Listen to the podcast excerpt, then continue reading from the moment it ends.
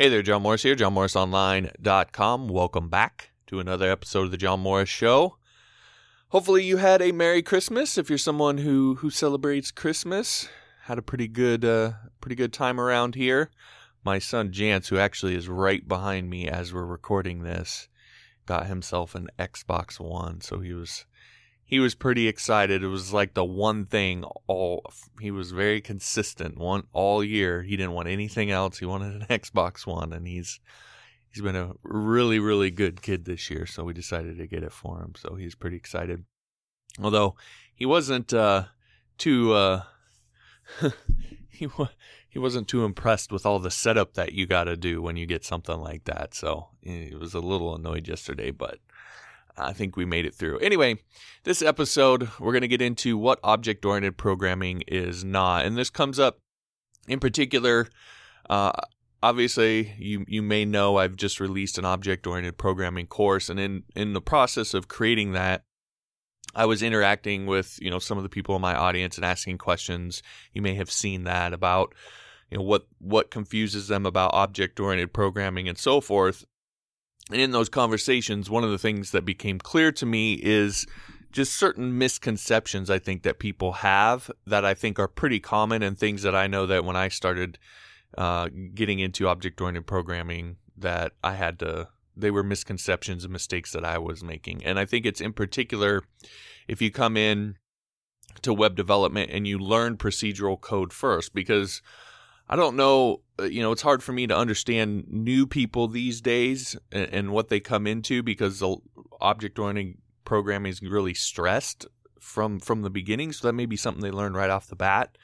But if you were like me and you learned procedural code first, in particular in that scenario, switching over to object-oriented programming, you can really kind of fall into these traps. So I want to talk about those traps, clear up that confusion, and then we'll get into a little bit about what it actually is and what you need to focus on more than just sort of writing the code itself.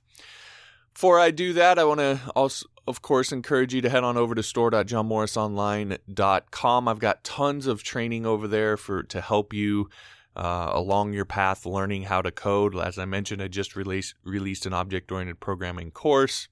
I've also got a full PHP course, Upwork course, login script course, and I've got bundles available where you can get multiple courses at once. And you can use the coupon code JMO at checkout to get 20% off anything over there on the store. So I want to encourage you to do that. Get the training you need, but also help support the show so I can continue to do this kind of thing for you. Again, that's store.johnmorrisonline.com. Also, as I mentioned in the last episode, I believe the podcast is now also available on TuneIn. So if you have the TuneIn app, you'll be able to find the show there.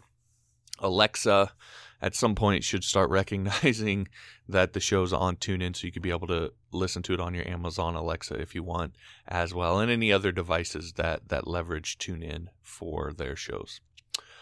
All right, with that out of the way, let's go ahead and get into this. So, and I've made this argument sort of several times in the past, but the first big thing that I want to get across to you here is that object-oriented programming is more than knowing how to write a class. It's, Wikipedia, if you look at object-oriented programming there, they call it a paradigm. Tech Target uses the word model. I call it an approach. But the main point is that it's an approach to application building. So object-oriented programming is not so much about how you write your code. It's more about how you build your applications. Now, that might not make sense at first, but it's an important distinction. So what I want to do is go through kind of these three big misconceptions related to that and then talk about what it actually is. So as I kind of alluded to, object-oriented programming is not a class. So a lot of times what I see is developers will take a set of procedural functions that they already have, and they'll simply copy and paste those inside of a class and then say, okay, well, that's object-oriented programming. That really isn't object-oriented programming. What that is namespacing. And that's fine, but you'd be better off actually using namespaces if you want to do that. And the reason it's really just namespacing is because all you're actually doing, a class really ultimately is a sort of namespace, a form of namespace. It's not, that's not 100% purely true, but in a way it functions like one. And so if you're not writing your code from the very beginning and thinking about your application from the very beginning to be object-oriented, and all you're doing is taking code that was written in a procedural approach and dropping it into a class, I mean, technically it's an object, but that's not really in the true spirit of what object-oriented programming is. And so again, I think you'd just be better off using actual namespaces, because the syntax is actually a little bit simpler, because you can just put the namespace declaration right at the top. So it'd be easier to update your existing procedural code. And you'd also be using the right tool for the right job, in my opinion. You'd be using a namespace to namespace.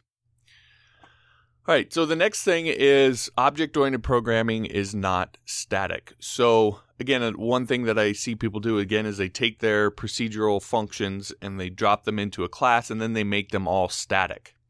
Now, this is really the same mistake as before, as the first thing. It's just more fancy looking.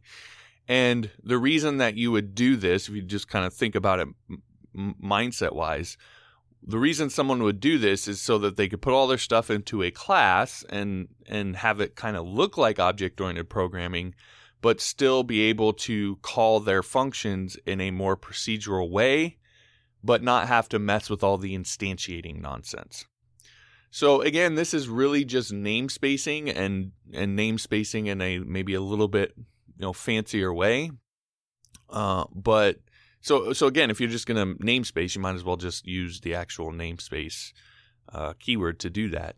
Now, there are proper uses of static, the static keyword in object-oriented programming, but they're probably a lot more rare than you might think. So if all or most of your class methods are static, then that's not really object-oriented programming. The third thing then is that object-oriented programming is not MVC.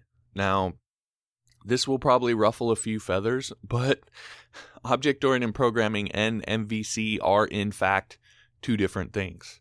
Object-oriented programming, as I mentioned, is an approach or a model or a paradigm to application building. MVC is one of many application design patterns that employs OOP principles. So you can do object-oriented programming without MVC. Now, I bring this up because MVC's popularity, which it's popular for good reason, it is a good design pattern, but its popularity tends to make people think that that's all there is, that if you're going to do object-oriented programming, you have to do MVC. But there are plenty of other good patterns out there that still employ object-oriented programming principles, and there's some of them that I actually prefer to MVC. Now, in my object-oriented programming course at JohnMorrisOnline.com/OOP, I do show you MVC. So we have an MVC primer. I have an MVC primer in there. So I show you that design pattern. But I also show you another design pattern that I personally like better. And the reason that I do that is to challenge you to think about object-oriented programming and programming in general in a different way, in different ways. And ultimately develop what works for you. What I don't want is you to just follow what everyone else is doing and just do it because that's what everyone else is doing. If you're going to do MVC, do it because you really get MVC and you believe that it is the best design pattern and it fits well with how you want to build your applications and all that. Not just because, you know, some know-it-all on a forum said if you don't use MVC, you're a noob, right? So I want you to think about it in different ways and you know, become someone who is willing to go different places mentally, because that ultimately is going to lead to you being more of a leader in the industry and not a follower. And that I really am focused on creating leaders, people who are the ones that create the next big design pattern or framework or application, not just sort of follow what everyone else is doing. On top of that, if we want to get technical, there's a lot of frameworks, especially in the PHP space, that employ MVC principles that are actually using a distorted form of MVC. So that's something we can maybe talk about a little bit later. But if you want to get really technical about it, a lot of what you're going to see isn't actually true MVC. It's a sort of they've taken the idea of MVC and sort of altered it a little bit. Not to say that that pattern isn't, what they're doing isn't good. I understand why they're doing it, and there's reasons for doing it. But again, it's not really technically true MVC. All right, so with all that, then let's talk about what object-oriented programming actually is. And to sort of reiterate what I was saying at the beginning, it's an entire rethinking of how you build your applications. Procedural coding tends to focus on the processes over the data. So we think of what we need to do first. So we need to process this form or edit this blog post. And it's those processes that tend to drive the application design. So when we're making choices about how we're going to build our application, we're thinking in a process-oriented way. And so that all of our decisions tend to be driven by that standard or that focus. With object-oriented programming, it's different because it focuses on the data first. So instead of breaking your applications down into processes, you break them down into objects. And one of the confusing things that I want to try and hopefully make clear here is when I'm saying objects in this sense, I'm not talking about the technical term that we would think when you're talking about object-oriented programming. I'm not talking about an object that you instantiate from a class. When I say break it down into objects, I'm talking objects in the general sense, like a phone is an object or a remote is an object. These things are literal objects in the real world.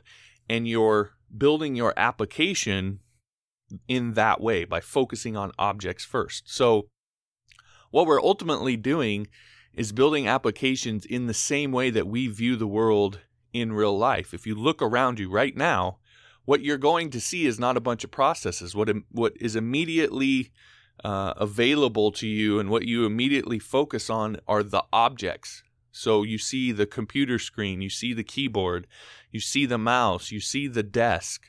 You're not seeing a bunch of processes. You have to actually get yourself to think about processes. You have to consciously say, hey, let me think about processes. You don't have to consciously think about objects. They're just you're immediately aware of them. So object-oriented programming is more in line with how you naturally see the world and how your end users naturally see the world.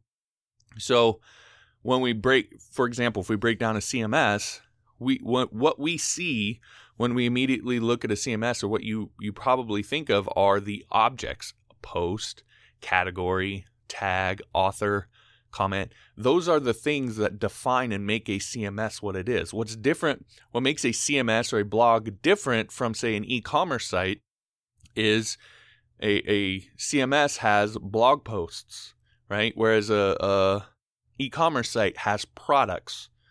So ultimately, if you look at the data for those two things, they're actually going to be very, very similar. You're going to have a name of the blog post, a name of the product. You're going to have a description.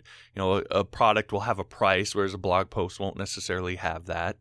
A blog post will have an author. But if you look at what we're talking about, it's all about the data. The data is what makes them different things. You can edit both of them, you can create both of them, you can delete both of them, you can update both of them. The processes aren't what really make them different, it's the data. And that's what object-oriented programming is, thinking about the data model first. Then you can write the code to create, read, update, and delete for every object. So again, that's the distinction I want to hopefully drive home for you. Now, at this point, you might be feeling like I'm ragging on you a bit if you've done any of this stuff or made any of these mistakes. I want to make clear that's not my intent because I did all the same stuff. And probably anyone who's made the switch from procedural to object-oriented programming has done that same stuff. I think the reason why is coders are more likely to think in process. We're more apt to do that than maybe, you're just your regular non-technical person.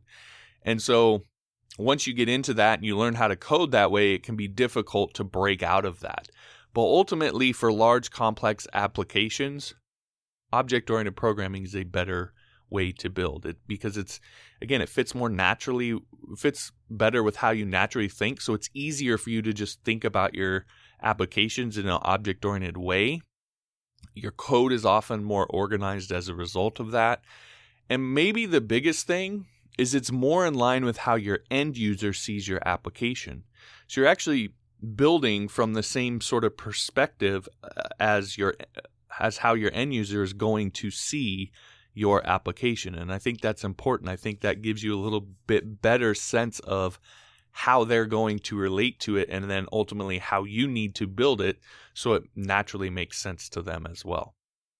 So that's the big picture of what object-oriented programming is not and what it is and the mindset that's different or the approach that's different. So hopefully that gives you some insight into how you can sort of make that shift into thinking in an object-oriented way. And the big thing I want you to get is it's more than just writing a class. It's a completely different approach to application building.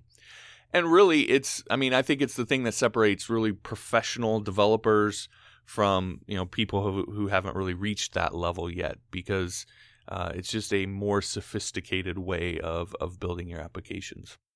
Now, of course, if you'd like to dive into all of this more and you'd actually like to master object-oriented programming in PHP, then my object-oriented programming course is going to help you to do that. I'm going to clear up all the confusing surrounding object-oriented programming. I'm going to show you all the technical stuff like writing classes and inheritance and constructors and namespaces and interfaces and all that sort of stuff. But more importantly, I'm going to show you how to build professional PHP applications using object-oriented programming, because ultimately that's the point. The point is to build applications with it. So again, if you'd like to learn more about that, you can go to JohnMorrisOnline.com/OOP and see all the details of the course there. All right, that'll do it for this episode. If you liked the episode, I would appreciate it if you'd share it with someone who you think could use this insight into object-oriented programming. I'd greatly appreciate that. Also, if you want to see all the past episodes, get all the subscribe links for Android, iTunes, TuneIn, all that sort of thing, you can go to JohnMorrisShow.com. And if you want Module 1 of my PHP 101 course for free, then click on the Start Here link over at johnmorrisshow.com, and it'll walk you through the process. If you leave me an honest review over on iTunes, then I will give you Module 1 of my PHP 101 course. So again, all those details, johnmorrisshow.com. Just click on the Start Here link. All right, that'll do it for this episode. Thanks for listening. We'll talk to you next time.